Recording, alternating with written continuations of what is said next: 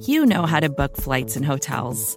All you're missing is a tool to help you plan that unbelievable travel experience. That's why you need Viator. Book guided tours, excursions, and more in one place. There are over 300,000 travel experiences to choose from, so you can find something for everyone. And Viator offers free cancellation and 24 7 customer support for worry free travel. Download the Viator app now and use code Viator10 for 10% off your first booking in the app. Find travel experiences for you. Do more with Viator.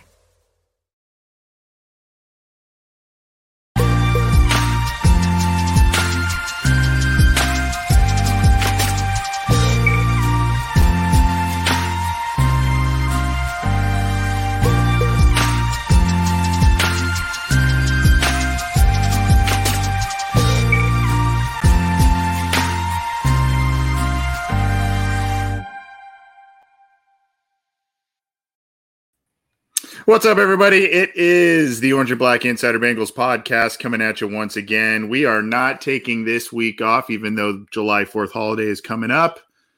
Maybe next week we'll we'll, we'll talk a little bit more about that. But uh, good good to be back talking some Bengals football. I'm Anthony Cosenza, joined by John. And by the way, folks, John uh, reminded me. I did know this, but he reminded me before the show that his birthday is next week. So happy early birthday, buddy!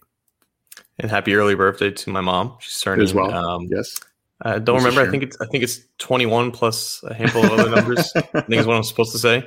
Um, but yes, th- thank you for the early happy birthday wishes and a nice hat to you as well. I we, I mentioned earlier in the show that I didn't recognize Anthony's hat for our YouTube listeners. It's the Color Rush one, but just looking at the intro of our show, I can see it on like two or three of those clips. so that's just a lack yeah, of awareness yeah. on my part. But a nice hat is a nice hat. Oh, thanks, man. I appreciate it. And one of them, one of them to your, uh, to excuse you a little bit. One of them was un- one where unfortunately you were not part of it, where we talked with Ike Taylor. That was that was a fun one too. But I uh, I appreciate that. That was actually a birthday present for me last year for my brother-in-law. So uh, birthday talk galore here. We've got our buddy uh, Malik Wright joining us. Good to good to see hey. him. Hey Malik, come on the show, bud. We got to get you on the show soon. So uh, come on the show if you are willing and able, my friend. Uh, look, we're gonna. It's a little bit of a lighter show because we're now no no practices, all that kind of stuff. As we noted a few weeks ago, Zac Taylor cut practice early, and uh, I guess that's you know there's good things, there's some cautious things to to take out of that, but he cut practice early. We're to be doing training camp, and by the way, we are still working on this charity event, Bengals charity event. We're putting that together. We've John and I have already been brainstorming that, so look for that sometime uh, late next month. We're going to be kicking that off too. So we've got some good ideas with that. But that being said, John, let's kind of talk through some of these headlines, and one of which is with Zac Taylor. And this was not a complimentary one, and this is from our our buddies over at All Bengals, James Rapien, Blake Jewell, the the entire uh, Nicole Zembro, the now? entire crew. Yeah, Bengal Sans. Yeah, uh, the entire crew over there. They are building an army, much like we have amassed at Cincy Jungle as well, and on our podcast channel. But this was an interesting one, um, and it did make me feel old because I am as old as Zac Taylor. So. Um, anyway, former NFL executive Zac Taylor, quote, not qualified to be the head coach of the Bengals. Just who it was that that mentioned this, John. Michael Lombardi, a guy who has been in and out of the league himself and in and out of general manager, I think, jobs and or um, you know other other jobs within front offices. Uh, Cleveland, I think he was with the Raiders, the uh, the former Washington Redskins, I think at the time. I don't I don't know. I, I have to go look at his resume there. But at any rate, here's the quote quote tremendous hot seat this year at the at the draft day basically came down to Penei Sewell or Ja'Marr Chase from LSU, and they basically let the coach pick him. Uh, Mike Brown's not going to go another year, Lombardi said.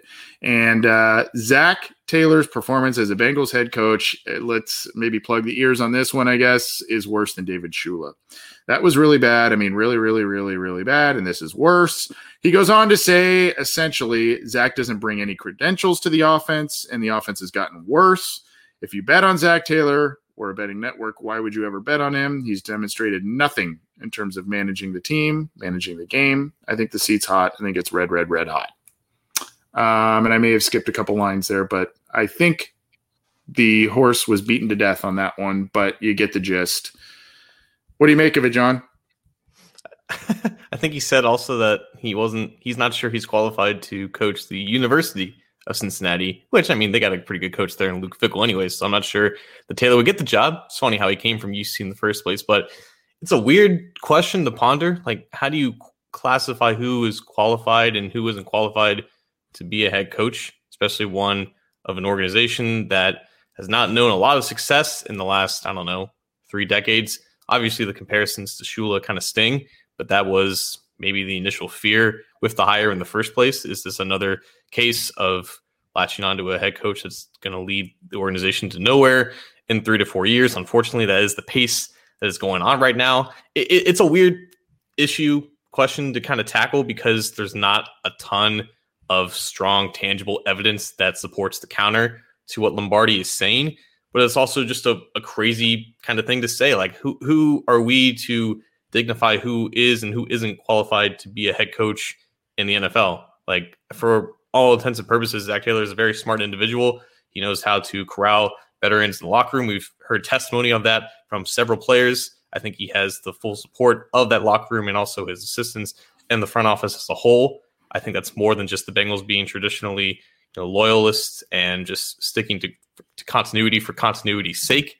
I think there is some evidence that he has the classifications that of a potentially successful coach in the future. But right now, it's hard to dispute Lombardi's claim just outright, even though it is just kind of outlandish to hear. It's very jarring. It's a very jarring take in general, just to say that a head coach is not qualified to be a head coach. I think I've only ever felt that about maybe one, and that was Hue Jackson during the Cleveland Browns days. And honestly, Zac Taylor's record isn't that much better than Hue Jackson's after two years. So uh, again, like I, I want to defend Zac because I, I, you know, just from the person that he is and just of the qualities that he's shown to have despite the record. But it is kind of hard to go two against Lombardi because the evidence kind of is stacking up against Taylor right now. Multiple layers to this one. And Stuart Monty in our live chat mentioned it a little bit here, talking about it's the Chase pick hate. I think it's it's a little bit of a lazy narrative in that you know some of these folks are still not over the fact that the Bengals did not take who was deemed the top offensive lineman in this year's draft. Instead, they went wide receiver. Um, look, this is this is a big year for Zac Taylor, and his team has to show a lot of growth. This team now officially has his thumbprint all over the roster. He's had, you know, he's he's got the team has given him the uh, the kind of freedom, freewheeling in free agency to bring in some high priced guys. Yeah, they missed out on some guys. They didn't re-sign some guys this year, but they've signed some big ticket guys over the past couple of off seasons. The you know you look at the first round picks in all three of Zac Taylor's drafts offensive players, right? I mean, I, am trying to think offhand.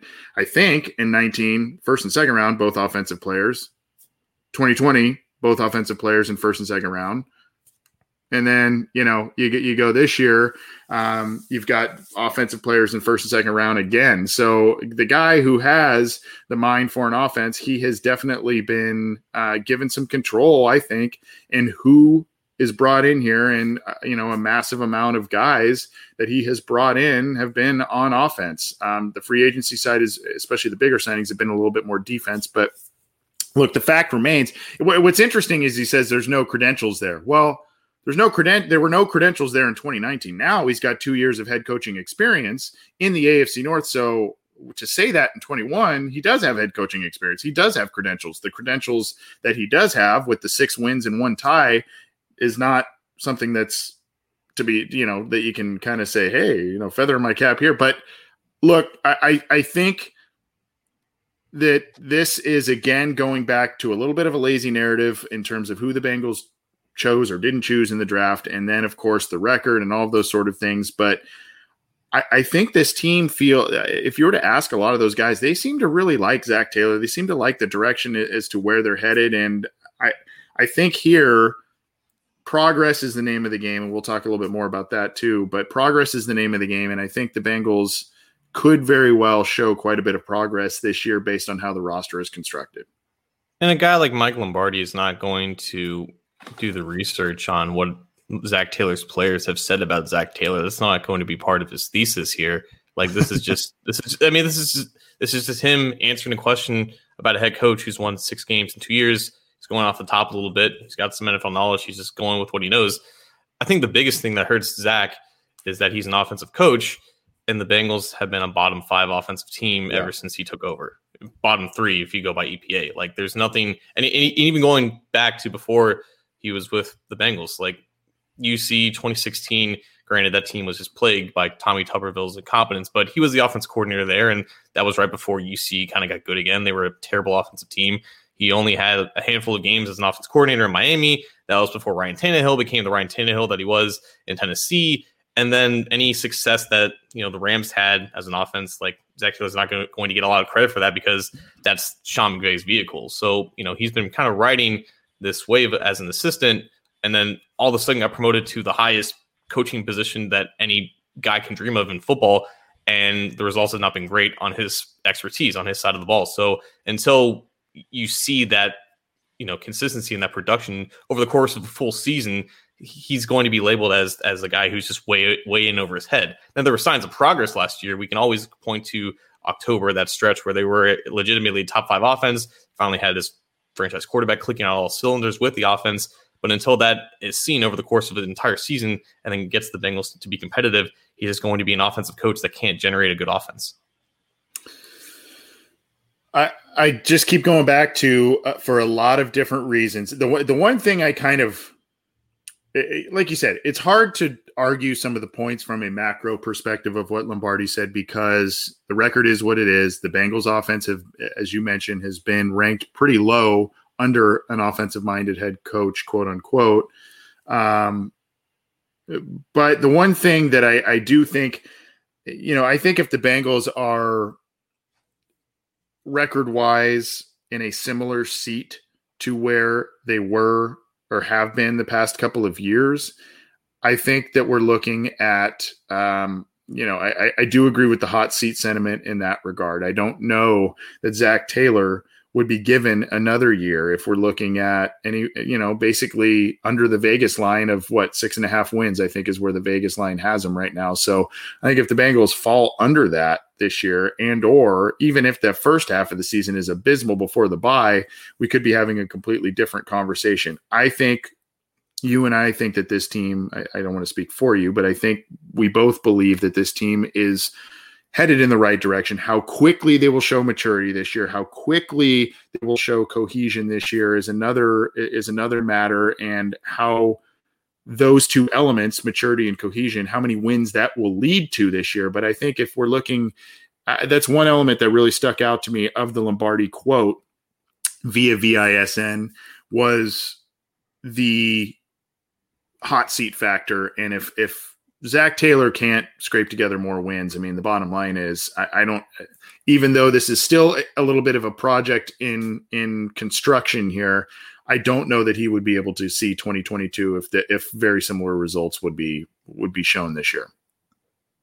You do feel it's a little different. I think just since Burrow has been here, the attitude, the perception of the standard of success has been kind of raised, and it's hard to keep a a coaching staff and just a process together if it's not showing results with the talent that has been accumulated in the past couple years under that leader in Burrow. You're putting everything behind him, and you, you need to show him that you're willing to commit to a standard of success that he is accustomed to and that he deems successful. I, I think I've gone back and forth on just the, the idea of Taylor being a mid-year fire you know throughout this offseason. I think now I've kind of realized that even if he is like one in seven or one and eight entering whatever bye week they have. I, I don't know for a fact that they would actually fire him in the middle of the season. It's just not something that they do. But yeah, like it, th- there are expectations now to be competitive to year three. You, are tired of the excuses. And I think if you just give him all these excuses, I think that's going to rub a guy like Burrow the wrong way. So yeah, like this is the Bengals. They are in some ways complacent and, and content with keeping things the same for that sake. But I think there is some some little bit of a difference in terms of just maybe the perception of what they deem successful and what they deem to be you know a, a long term solution or just getting things right right now. And I think that might work against Zac if things don't go right. Yeah, the other facet to all this too, John, and I know you you'll be in agreement with me on this is the staff that Zac has amassed under him uh, in his first couple of years. You know, I mean, where Lou Anarumo, um, he, he's as his he uh, seat should be hotter than than Zac Taylor right 100%. now. Based, yeah, I mean, he, his his seat should be way hotter than Zac Taylor at this point in time. We all know the Jim Turner issues. Brian Callahan, there's been some promise shown there. Zac Taylor has taken over, you know, kind of the lion's share of the play calling duties, etc. Now you have Frank Pollack helping out with the run game and and all of that. But I mean, he brought in the the issue with it is that he brought in a lot of inexperienced coaches underneath him, and Lou Anarumo was like his fourth or fifth choice for defensive coordinator if we were to believe the rumor mill that followed him. And I think that that has really handicapped this team. And now uh, this year three thing where all of these guys now they made a strategic move to keep the coordinators intact. They kept Zac Taylor. Three years now. This all of these guys have the experience that they should need for their respective positions, and that um, that should produce results. But it also then ha- makes other seats warm around Zac Taylor. I would think. Yeah, pretty much. Like, and I know you know, fans and our comment section is going off about injuries and stuff, and it's just hard to keep relaying that year after year if that if that is a constant. Um, but you know, Lombardi got his 15 minutes on our show. I think that's I think that's about enough for him. All right. Uh we'll we'll move on here. Let's do you want to do you want to do the the poll or do you want to run through another headline or two? Let me let me run through these quick headlines, John, and then I'll let you run through the the uh athletic poll that we were going to talk about here. I just want to do this real quick, and I, I am going to do this because we did not do a water cooler chat this week. We still may do one at the end of the year, but or end of the week, but we'll see. Basically, PFF continues to show a lot of love for the Cincinnati Bengals. They have Joe Burrow and Tee Higgins among top second year breakout candidates. John. Um, basically showing Burrow showed flashes of strong play. He led the NFL in 300 yard passing games with five through week eight. And uh, he was pressured 146 times in weeks one through 11. Uh, so basically, there are few receivers getting as much breakout buzz as Tee Higgins. By the way, go back to our episode last week and listen to our state your case about the wide receivers and Tee Higgins specifically. But basically, talking about his improvement here. And then let's let's to kind of piggyback on that one, there is one where they have Jonah Williams being a potential third year breakout guy. Uh, so PFF has recently been showing a lot of love for the Bengals. And again, it kind of plays into this whole third year thing, a little bit of experience for some of these guys. And now they're getting more comfortable, and it could lead to, to a breakout and a lot more wins for this team there's such a dichotomy between the offense and the defense of this team. Like I think you mentioned, you know, in the three drafts that Zac Taylor's had, all six first and second round picks have been offensive guys. So I think that on offense, you're looking at a young and uprising group that's on the brink of reaching their potential, which is why you have a, a ton of buzz about some of these young guys kind of finally coming into their own and breaking out. And on defense, you just it's, it's a unit comprised of a lot of veterans, a lot of guys who weren't drafted by by the Bengals, but a lot of guys who are established players, just trying to become a solid unit after you know the Bengals defense has been trashed for the last three or four years. So it, the difference is in you know the identities of both units is kind of interesting, which is why you know this team is kind of getting a little bit under the radar in terms of hype now because it's an offensive league and the offensive talent sp- specifically on the young side is immense compared to the 31 other teams. Like there are definitely better offenses in the NFL right now, more established and known commodities on offense. But in terms of just youth, upside, and potential, I think the Bengals have kind of cornered the market in, in that sense because you have Joe Burrow and Tee Higgins entering their their second years. You have Jonah Williams entering his second year on the field. Joe Mixon's still 24, 25 years old, is still trying to come into his own and obviously Ja'Marr Chase and Tyler Boyd is only still 26, 27. So like the differences in how we identify the offensive defense, I think is very interesting, which is why you're seeing all these hype pieces for the for these offensive pieces. Yeah, and it's no surprise that the three guys that you, that we mentioned there were two of them were first round picks, one the number one overall pick, of his respective class, Jonah Williams just outside the top 10 of his respective class. And then, of course, Tee Higgins, who was essentially a first round pick, the, the first pick in the second round. So, um, and I think based on our conversation last week, I think we expect some big things from Tee Higgins. I'm going to let you take the lead on this next one, Bud, because you and I will share the screen here. You brought this up. So, uh, talk to us about Paul Dehner's of the Athletic, his, um, I guess, fan. I don't know what you, what you would call it, like a fan. Where you at, poll? I don't know. I don't know. I think he's titled the fan survey of 2021. Okay. I think the Athletic does this uh, every single year, or Cincinnati Athletic does this. Dehner Jr. and Jay Morrison kind of combine and create this multi-question poll, basically like a consensus effort about where Bengals fans are at in terms of their attitudes and their expectations towards the organization as a whole and the team on the field. It's like a 20 something question survey. So we're just going to go through maybe a handful to start and we'll kind of start some discussions on what we think. I think there's there's just questions you kind of rate your feelings from like a one to five, one being not not confident at all, five being as confident as you possibly can be. But I guess we got to start with the top. What are your realistic expectations for the 2021 Bengals? We have top five draft pick again. Vegas is right about six and a half wins, around 500, but miss the playoffs, make the playoffs, lose in the first round, or for the first time in 31 years, advance in the playoffs. Well, for me, for those of you who follow me on on Twitter, uh, I put something out about this. I think the Bengals will be hovering around 500. Give you know whether that's eight and nine, nine and eight, seven wins. I don't know. Maybe maybe ten is a little bit of a stretch there, and ten may get you into the playoffs. But I I have them at at around 500. Miss the playoffs, but make it an interesting season uh, some playoff chatter towards the end of the season that kind of keeps them interesting. And uh, we see that growth that we're hoping for that we mentioned earlier. That's where I have them right around 500, but missing the playoffs. I just realized that no NFL team can go 500 again. yeah. Wow. Wow. Uh, where's Marvin Lewis? Where's Marvin Lewis? yeah, I, I I agree with that. And I if the AFC North wasn't as stacked as it was, I think you, you could convince me that this team does make the playoffs, and they very well might. They very well could. The NFL is a strange beast that is very unpredictable at times. But I think right now, knowing what we know about the Browns and Ravens, I think around 500, but just miss the playoffs is a, a fair expectation. So we, we we can put that in there for both of us.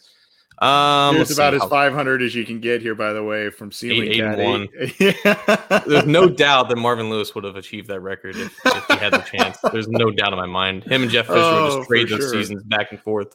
For sure, for sure. Um, uh, let's go with this one. How would you rate the job done by the Bengals front office this season from a one to five?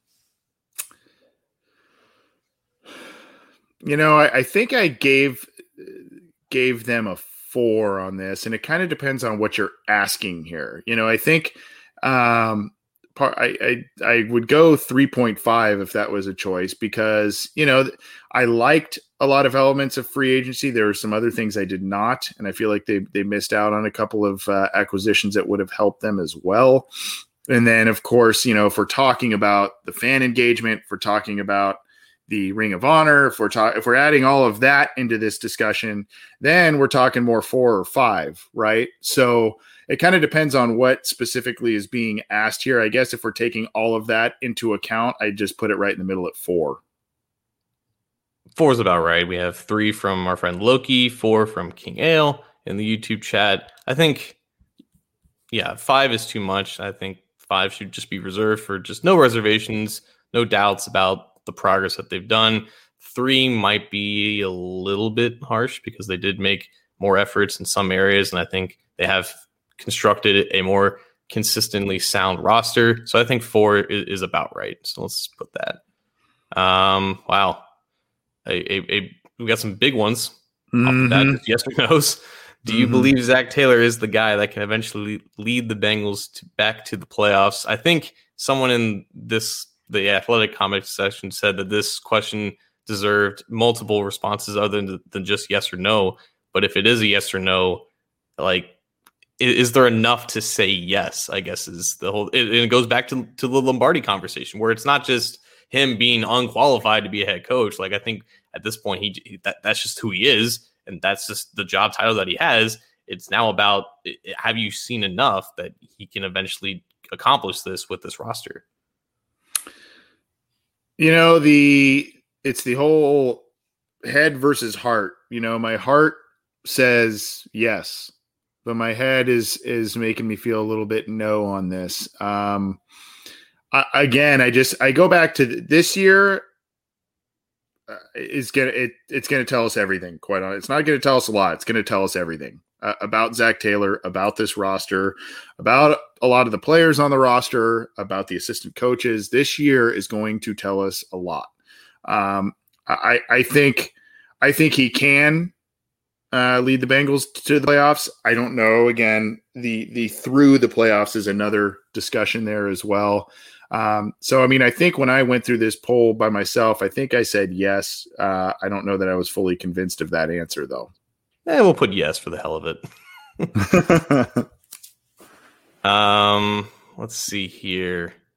When will the Bengals break their playoff drought? In the next, if they do in the next three years, I like it's it's kind of easy. I think to put this in the middle for 2022. I think um, that would be Zac Taylor's last last season if he does not make uh, the 2021 playoffs. Um, he would probably have to in 2022 to, to keep his job. It, it, again, like th- this division's tough. It's deep. It, I know there's there can be three wildcard teams now, but not every year you're going to have two of them from the AFC North, like we saw last year. Um, it's it is tough to see them do it this year, and I know there's so much potential and it's possible, but I, think the safe answer here is probably 2022 if it does happen. That's that's the answer for me. Yeah. 22. Um, I, I just, you know, I, I think they could be sneaky and very competitive this year, and maybe even sneak into the playoffs if everything goes right. If they stay very healthy, and like I said, the maturity, the cohesion comes into place, and things are things are moving in a really good direction. But I still think there are too many kinks to, to work out still in this season. You do have a, a quarterback. I think he's going to come back and play great ball this year, but he is coming back from a severe injury. Um, there's just a lot of different elements at play here. So I, I, still think next year is is kind of the one that uh, we would we would look at for this one for me. I think we're going to do a couple more here, but okay. this is this is an interesting one. Will Joe Burrow win an NFL MVP while with the Bengals. I guess is, is this assuming that there's a possibility that he leaves the Bengals and wins an MVP? I don't know. I, I don't um, know. If he wins an MVP, like they're they're very successful that year. They presumably go to the playoffs, do something in the playoffs. It's hard to see a quarterback becoming an MVP when he wins maybe eight or less games. So this is assuming in Joe Burrow's career with the Bengals, there is a very, very successful season where he's one of the best quarterbacks, if not the best quarterback in the NFL. And I think that's in, it, that's entirely possible down the road.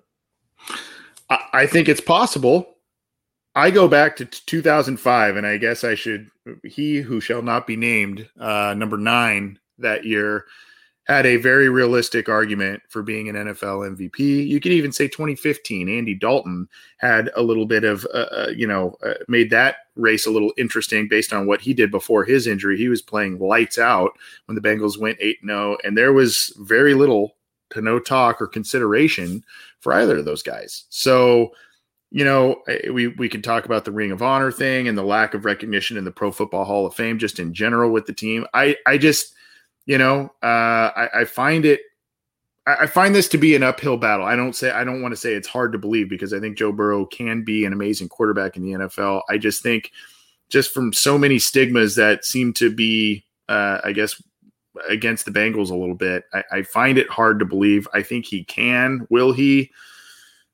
Mm, I, I, don't know. I, I I have trouble saying yes to that if there's one guy who can break through that stigma, it's it someone who's as universally popular with every other fan base as Joe Burrow. Right. Um, it's just a matter of does he have that season that's the equivalent of 2019 LSU? Um, just so that we're not like put on freezing cold takes in 10 years if this does happen, let's just go ahead and say yes.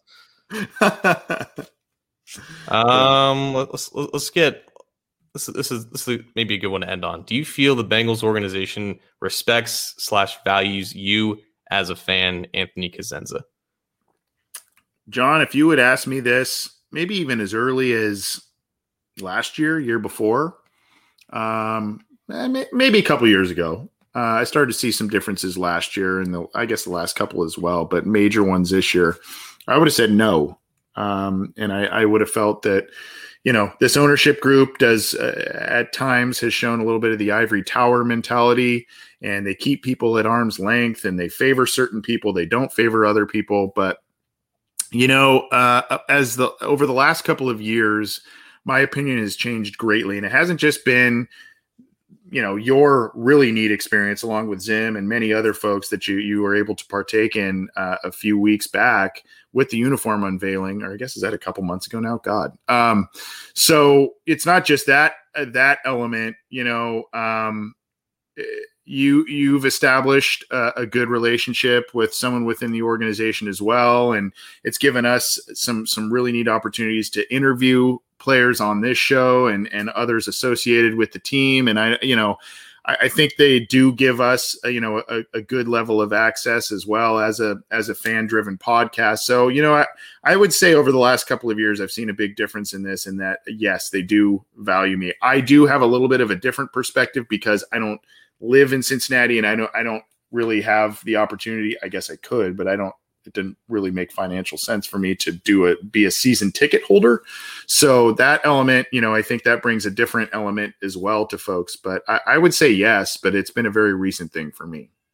It is it has been a very recent thing. And you know I, I grew up with this team and for the longest time you know there's just been that die hard sense you know like oh, they're they're my identity, they're my favorite team, yada yada yada. Then you get older, then you realize they're they're just a team. They have no idea who you are personally. You can't love something that can't possibly love you back because they don't know who you are. But over the past couple of years, there has been a, a sense and a change that you know the Bengals kind of realize who they are as an organization. They don't have the, the notoriety of the New England Patriots, the Dallas Cowboys. They're not worth as much as some of the other more, more, more valuable franchises in this sport and in all of sports. They have to leverage whatever assets they have. And I think over the past year or two, specifically since Elizabeth Blackburn has gotten there, they recognize the value of their own fans. And I think that they've been trying to elevate those specific voices. Obviously, Bengal Jim comes to mind, the Bengalorian, and other you know prominent fans in this fan base and then other fans have started to recognize that you know like there is a palpable difference compared to what it what it has been in the past 30 years under Mike Brown's ownership like th- there is a sense that you know there is an awareness of who the fans are and what they want and I think we have seen that difference and obviously that's not going to be tremendously recognized by the the fan base as a whole until the progress on the field steps in but that's never been really the organization oh wait, I should watch my word too. That is the organization's job, of course, but that is the, that's the coaches, that's the players themselves, the front office. They can only do so much in terms of how to dictate the on-field results go after they build the roster. There have always been things they can do to enhance fan experience and enhance, you know, fan, you know, loyalship and loyalty. You know, even when the results are bad, the results have not been good in the last few years, but that has not stopped the progress in terms of fan engagement from increasing. So I think over the past couple years, we have seen enough progress where we can click the yes button here. I, I, agree. Just one quick little side note: you mentioned Elizabeth Blackburn, and you know I know she's become quite quite the rock star, and rightfully so within that organization. I think, you know, you mentioned a lot of the, the mega fans that are out there, and that experience that you were able to to be a part of with the uniforms. I, I think, quite honestly, and I, I could be just way off. This is just a weird little theory of my own, but I kind of was like it, it almost seems that Elizabeth went to ownership or others within the front office and said, "Look, our fan base. I don't know if you guys realize how rabid this fan base is. Mm-hmm. I don't mm-hmm. know if you realize how loyal." this fan base is and some of these people that have big followings and um, do all kinds of different things covering the team and all I I, I think she kind of opened some eyes going wow that's these are these people are are nuts about our football team, you know, and uh, so I think that kind of helped create a conversation to say we need to get some of these people more involved in what we're doing, and uh, you know, not be so close the gate on everybody, you know. And I, I think they've done a good job of recognizing that that's kind of who they were, and that's not really who they want to be anymore. Brian in Iowa says, "The few, the proud." I mean, basically, like I don't know what how much how much Bengals fans there are in America compared to every other fan base, but I do know that Dey UK is like the sixth largest uh, UK following for, yeah. for, an NFL team, and I don't know any, any other NFL team or any other NFL fan base that rallies you know hundreds of fans to Canton, Ohio to you know protest and support their legends for, for being in the Hall of Fame. Say what you want about Bengal Jim's efforts, but you know you don't really see that from a lot of other fan bases because not a lot of other fan bases have to go through that trouble to gain attention for their respective yeah. players. So like this is a unique fan base for a unique franchise, and I think like you said, Elizabeth has open eyes in that front office to kind of recognize that. Yeah, well, it's fun that poll that is that uh, Paul Dehner Jr., Jay Morrison of, of the Athletic put out there. I think it was on Twitter, and you can go on their website to go to go take that poll. Was very some very thought inducing questions there. So uh, check that out. And they always do great work. And go get yourself a paid subscription to the Athletic to get the great work that they provide there.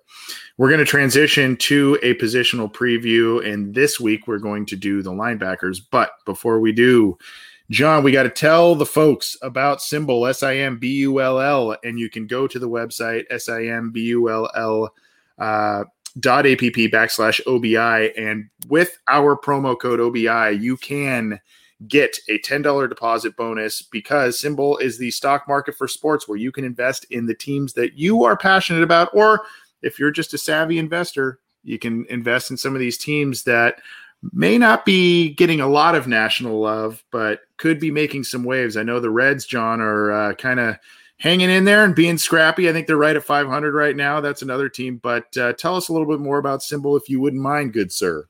Exactly. SimBull, like you said, Anthony, is the stock market for sports where you can trade sports teams just like stocks. It really is that simple. Every team has a symbol price attached to it, and that price moves based on the, the user activity. You guys investing, selling, buying, all in an open market that features the NFL, the MLB, the NBA, and as of July 1st, which is tomorrow tomorrow from this podcast, college football. For our OSU fans out there, I believe the opening price for the Ohio State Buckeyes, the Sim Buckeyes, is about $64. And if you've been following the program for the last month or two, you know that the Bengals price has been around that range. That price has since dropped to, I believe, in the 50s, $54.25 is the current price for the Sim Bengals. Sim Reds is, I think, still around $30. But they're just above 500 and they're definitely trending in the right direction. With that combo, definitely vote in Castellanos and Jesse Winker for the All Star ballot. I think you have one day left to do that as well, but that should get generate some movement on that market.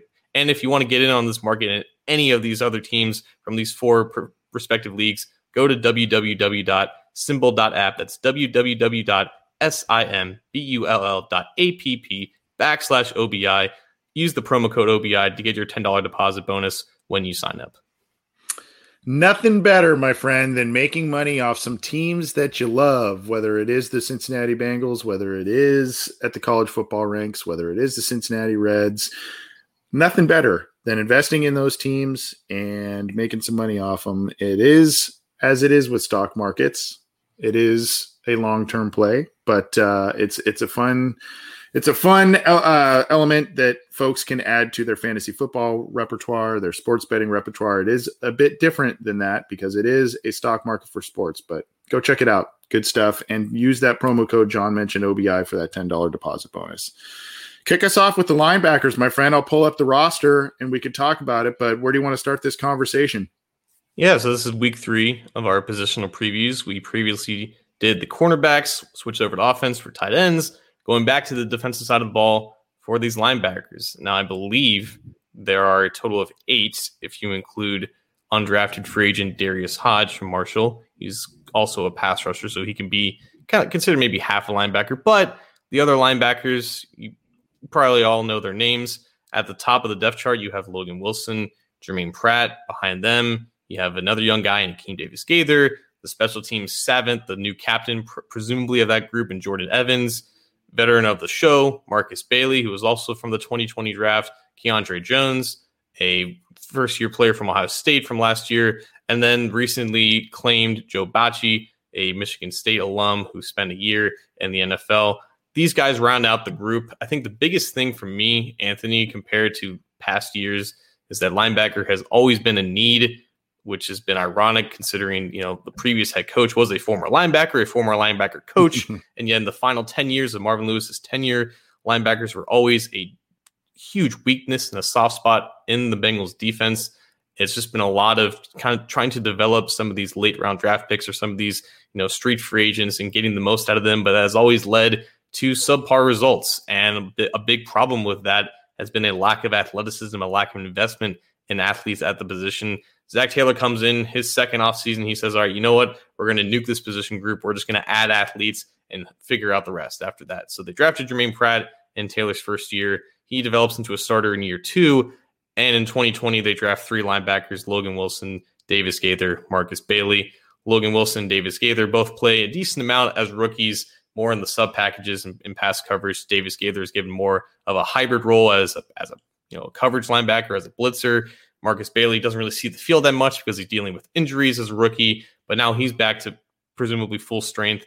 And you had Josh Bynes last year, who was just the veteran of the group, a, a stable starter. He's no longer there as he approaches his mid 30s.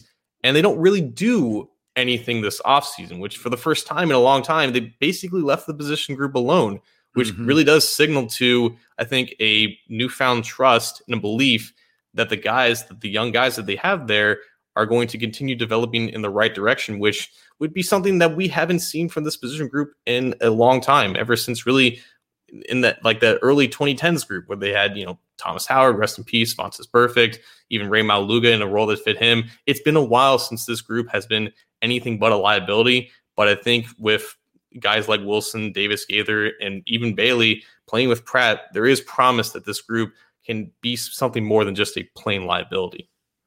You mentioned Marvin Lewis. One, a couple of things that always blew my mind with him was, like you said, the inability to find a long-term stud linebacker, especially with Marvin Lewis's pedigree and the the amount of investments he made at the position, the fact that he was a linebacker coach, um, yeah, you had a couple of really good years from Vontaze Burfict. You had the flash in the pan year from Odell Thurman, but he had his own issues.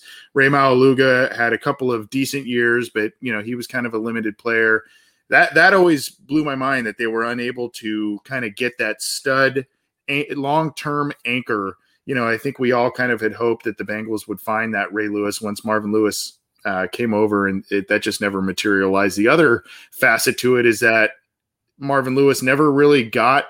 Uh, he, he stuck with that traditional old school 4 3 3 downhill thumper type of uh, linebackers, and he didn't utilize those hybrid guys like a Peter Boulware. He never tried to really find those guys as often. I mean, he tried to do some different things with guys like Dontay Moch and all that kind of stuff. But um, you know, I, those two things always just blew my mind about Marvin Lewis and and the inability to kind of find a long term star linebacker for this team. Like I said, there were a couple of you know kind of flash in the pan things and some decent players, but nothing huge. Transitioning to now. it's a weird dichotomy for me because I think we all kind of have low expectations for this group because of the youth, because of a lack of, I guess, star power in there. You know, you've got a lot of mid round picks, late round picks, that sort of thing um, in, in this group. But I'm actually kind of secretly excited about some of these young guys in this group, John. I, I think Markus Bailey, with when healthy, getting a little experience under him, I think he could be a nice player. I think Akeem Davis Gaither, if you use him the right way and put him in the right packages, I think he can be a really fun player for this defense. And I actually have some pretty high hopes in year two for Logan Wilson. And I, I liked a lot of what I saw out of him. I think he's a, he's a savvy football player based on the massive amount of college experience that he has. And then, of course, I think he's a little bit more athletic than people give him credit for. And then, you know, if you take a nice, uh, you know, hopefully Germaine Pratt takes a nice leap forward in year three and he can kind of be in the mix there. I don't know, man. I, I know expectations are low, but like you said, the overall athleticism, the youth, and just the overhauling of this group, I, I, I kind of, it's almost like, man, some of these things have to start materializing after a while. I mean, they got to start hitting on some of these guys. And it looked like, at least at the very least with Logan Wilson, it looked like the Bengals may have hit on him going forward. Wilson is like is the difference maker. He's the guy who's going to be highlighted in this position group because the biggest difference is you're inserting him as a starter, replacing Josh Bynes from last year next to Germaine Pratt as as the, as the guy when they're out there for 70% of the snaps when they only have two linebackers out there. And I remember when they drafted him, like there was, I think Dave Lapham name dropped him after the first round as a potential guy to look for in the second round, right? If like Tee Higgins wasn't there, like there was a chance that Logan Wilson could have been that second round pick. And then they drafted Logan Wilson at the top of the third round. It was kind of met with mixed emotions because they hadn't drafted an offensive lineman at that point. There was like Josh Jones who was still available. So yeah, I think yeah. most people, you know, they liked Logan Wilson as a prospect, but they thought is it too early for this guy? And there was also the third round stigma to it. I mean, going back in the last, you know, handful of years in the Marvin Lewis era, you had Paul Dawson, Nick Vigil, like yeah. Jordan Willis, Malik Jefferson. I don't know why Jordan Willis was in there, but and, then even Germaine Pratt, who's still yet to show you know, to be a decent starter. Like there was there's the stigma of that position group in that round. You're thinking, is Wilson going to be that next guy? But I, I think I agree with you. I think he definitely has the chance to be far and away the best one of that group. And it's not going to take much compared compared to the rest of the names that I just mentioned. But I think Wilson has legitimate on-field spatial awareness and athleticism. And, you know, he's I mean, he's kind of an old guy for his experience. He's going to be 25 in a mm-hmm. week here. So he's already on the older side, but he started 50 games in college at Wyoming. So he's got the experience. He knows what he's doing out there. It's it is hard for linebackers to kind of come in immediately and be assets. It's it's a tough position to transition quickly into the NFL, especially coming from a smaller school in, in Wyoming. But I think that is the guy that they're counting on the most to make this jump because he's going to be playing a lot more snaps, a lot more snaps against the run. That was probably his biggest point of weakness last year, especially against the Browns. In, in, in, that in those first couple of games against them, he was terrible filling in gaps against Kareem Hunt and Nick Chubb.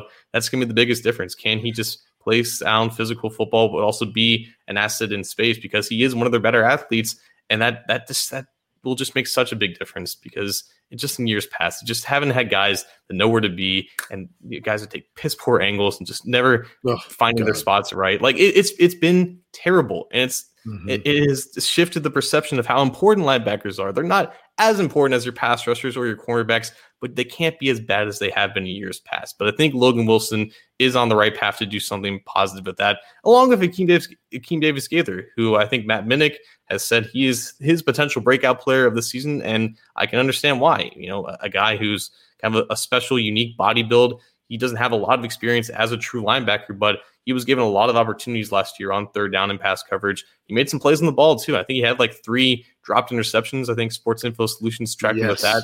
Like some of those are going to fall. Like he's he's got great eyes and great instincts in space, and I think him and Wilson are going to make a great tandem for years to come that's where I was. One of the elements where I was going next was the dropped interceptions. I know Logan Wilson had a couple. I think he may have had a dropped one in there. Uh, you mentioned the dropped interceptions by Akeem Davis Gaither. I mean, these are the things that these guys, not not just them, but other players as well. I mean, the corners in recent years for the Bengals have had the dropsies of interceptions that they should have had. These are the things that turn the tide of a game and they need to start corralling these interceptions, not only from this position group, but the defensive backfield. So, good call on the dropped interceptions. That is something that just needs to be cleaned up. Even if you get half of those, it's like a completely different, completely different thing. I want to, I want to talk about this. It's a comment, um, a couple comments from Loki. By the way, I gotta, I gotta catch up on that uh, series there, Loki. Um, basically, I hope we can stop the run we got ran on crazy last year. You mentioned a couple of the Browns games. That's just been a theme over the past couple of years. Obviously, the Ravens and what Lamar Jackson does, that's an issue. But I think the experience, the gained experience from this young group and the athleticism hopefully will pay off. But we have to remember Geno Atkins wasn't in the lineup.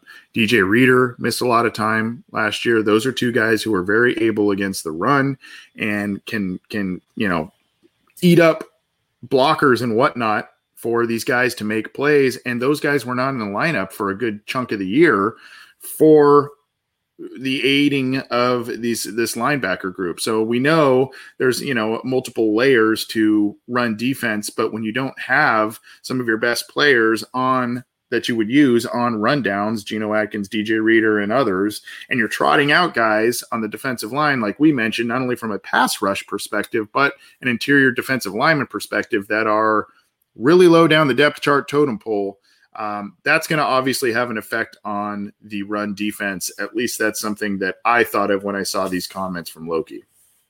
Yeah, exactly. Like defensive tackle depth was terrible last year, and it was frankly unfair for some of these linebackers just learning the ropes, having to you know be confused about what gap they're supposed to be in when the guys in front of them are getting bulldozed off the line. It was just a recipe for disaster, and hopefully there's more stability there with Reader staying healthy, Larry Ogunjobi, Mike Daniels patrolling that three technique. You have a bunch of bodies there. Tyler Shelvin is going to occupy yeah, a lot of space. Yeah, yeah, yeah, yeah. Whatever snaps he has, just stay behind him. You'll you'll, you'll, you'll be fine. yeah. So yeah. I, I, guess really it, it, it, comes down to I guess five or six total players at when the final fifty three comes out. Like if for a team that isn't going to play three linebackers on the field very much outside of two games against the Ravens when that's really their base defense it's hard to see them keeping six. And also, it's hard to see a sixth linebacker out of this group kind of being worth a spot compared to maybe like a ninth or 10th offensive lineman, a 10th or 11th defensive tackle, a, a sixth or a seventh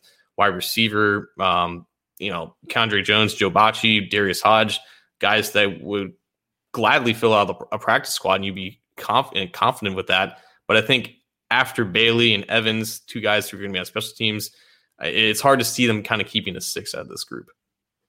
I agree with you. The only thing is, is how who who's Darrin Simmons going to pound the table for for his for his units, right? I mean, I we, we talked last week when we were talking about tight ends and what can Thad Moss do potentially on special teams? Can he do some of the things that Cethan Carter brought? Uh, we we talked uh, about well, we will talk about the wide receiver group and you know how does that back end work out, especially with punt return, kick return, all that kind of stuff still up for discussion. So this is one of those position groups as well that how hard is Darrin Simmons going to pound the table for a guy like Jordan Evans? Jordan Evans is one of the few Marvin Lewis holdovers on this team, and they specifically re-signed him. They brought him back, um, and I thought for sure that you know free agent Jordan Evans. I thought he's Marvin Lewis guy, he'd be gone. And uh, I think that not only they wanted a little bit of experience in this group, but I think just my own theory on it is I I, I think Darrin Simmons is entrusts that guy on some special teams work. So uh, I, I think, like you said, based on their limited usage of this position group, it would be hard to justify a sixth guy. But again, what does Darrin Simmons want? And I think he's got a lot of pull in that in that uh, coaching staff there in terms of roster construction.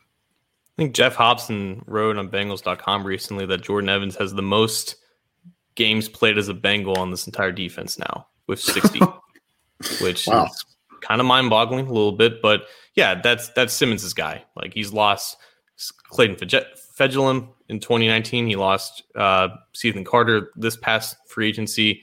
Evans is probably going to be his new captain on special teams. He has the most experience with those units. And when he's on the field, he made some plays last year. So perfect guy to have as your third, fourth linebacker, special teams ace. And Markus Bailey, I, I think like he was definitely talented enough to be drafted somewhere in the first three or four rounds, mm-hmm. two drafts ago, but it was injuries that shot him all the way down to the seventh. But you know, seventh round picks, they sometimes do things in Bengals uniforms. And I think like Germaine Pratt, we haven't really talked about him that much. Like he's kind of on the hot seat a little bit, entering year three, hasn't really established himself as a decent starter yet like Bailey and Davis Gaither, they're going to be hungry for his job. And I think Bailey's, you know, physical makeup and his experience as a true linebacker, I think it gives him a, a decent chance to really do something if Pratt starts to slip. Couldn't agree with you more on that. I like I said, I think it's a big year for Germaine Pratt to show some growth here. But I think if we were to make a prediction as we sit here now, based on the names here, um, I think we've got Wilson, Pratt, Evans, Gaither, Bailey, and then what you've got maybe Bachie as the as the guy that that could come in and uh, sneak onto the roster. Remember, the team brought in Austin Calitro last year, and and they had so much linebacker bodies slash talent that they shipped him and needed some defensive line help because of the Geno Atkins stuff. So um, and they got Christian Covington out of that deal. So, um, you know, I don't know if there's kind of a similar situation there, and or if they maybe that's their quote unquote veteran edition as weird as that may seem to the group instead of a Josh Bynes. But I, I, would assume he would be the the guy who would be kind of on that bubble, right? Yeah, and again, they can they can keep him on the practice squad if if he clears waivers. Mm-hmm. I know that the Eagles were trying to get him back, or maybe the Saints or something. I don't know. There there is still interest out there if he um, were to hit the waiver wire again. But also, you still have Vonn Bell, whose role is not going to change that much. He plays a lot in the box. Mm-hmm. And I think again, the biggest bit, the big emphasis this year was to have actual depth at both defensive and offensive line. And when they construct this 53 man roster, it's hard to see them go less than nine in each group. And when you have you know that many bodies of those those two position groups, you have to go light somewhere. And I think if they go light anywhere on this roster, it's probably linebacker. I agree. I agree. Well, anything else for this position preview before we we bounce on out of here that you want to touch on, John? No bad numbers on this group. You know, like I, like the, the, there's the new rule for linebackers or for any defensive player going into the single digits. I'm not sure if anyone outside of maybe Davis Gaither could rock a single digit. I know he was like 24 in college. I want to say at, at App yeah, State, something like that. But yeah. Logan Wilson, a strong 55. Germaine Pratt, 57. Uh, Davis Gaither 59, Markus Bailey 51. Some some strong, solid numbers for linebackers there. Old school linebacker jersey numbers right there for yeah. sure. Let's drop the mic and get on out of here. Uh, I can't believe we still almost went an hour on a quote unquote light show. What do you have for us before we bounce out, John? Uh, nothing much. Just happy early birthday to my mom. She's watching out there. Um, also a current happy birthday to our friend Jake Liscow of Locked On Bengals. We had a birthday last week on the show, Zim Hude, who was recording and interviewing uh, Tee Higgins' mother uh, last week. He turned unknown age. I think Jake is somewhere in his 50s now. So happy birthday to Jake Was it today? Liscow. Was Jake's today? Yeah, it was today. Oh, and okay. Happy birthday, Jake. I, I hope, Jake, if you're listening, you're not scorching to death in the Pacific Northwest with that heat wave going on. So stay cool and stay happy. Happy birthday, man. Yeah, I, I didn't. I've been away from Twitter today, so if there was a lot of birthday wishes to Jake, I missed those. But uh, happy birthday, Jake! That's awesome, dude.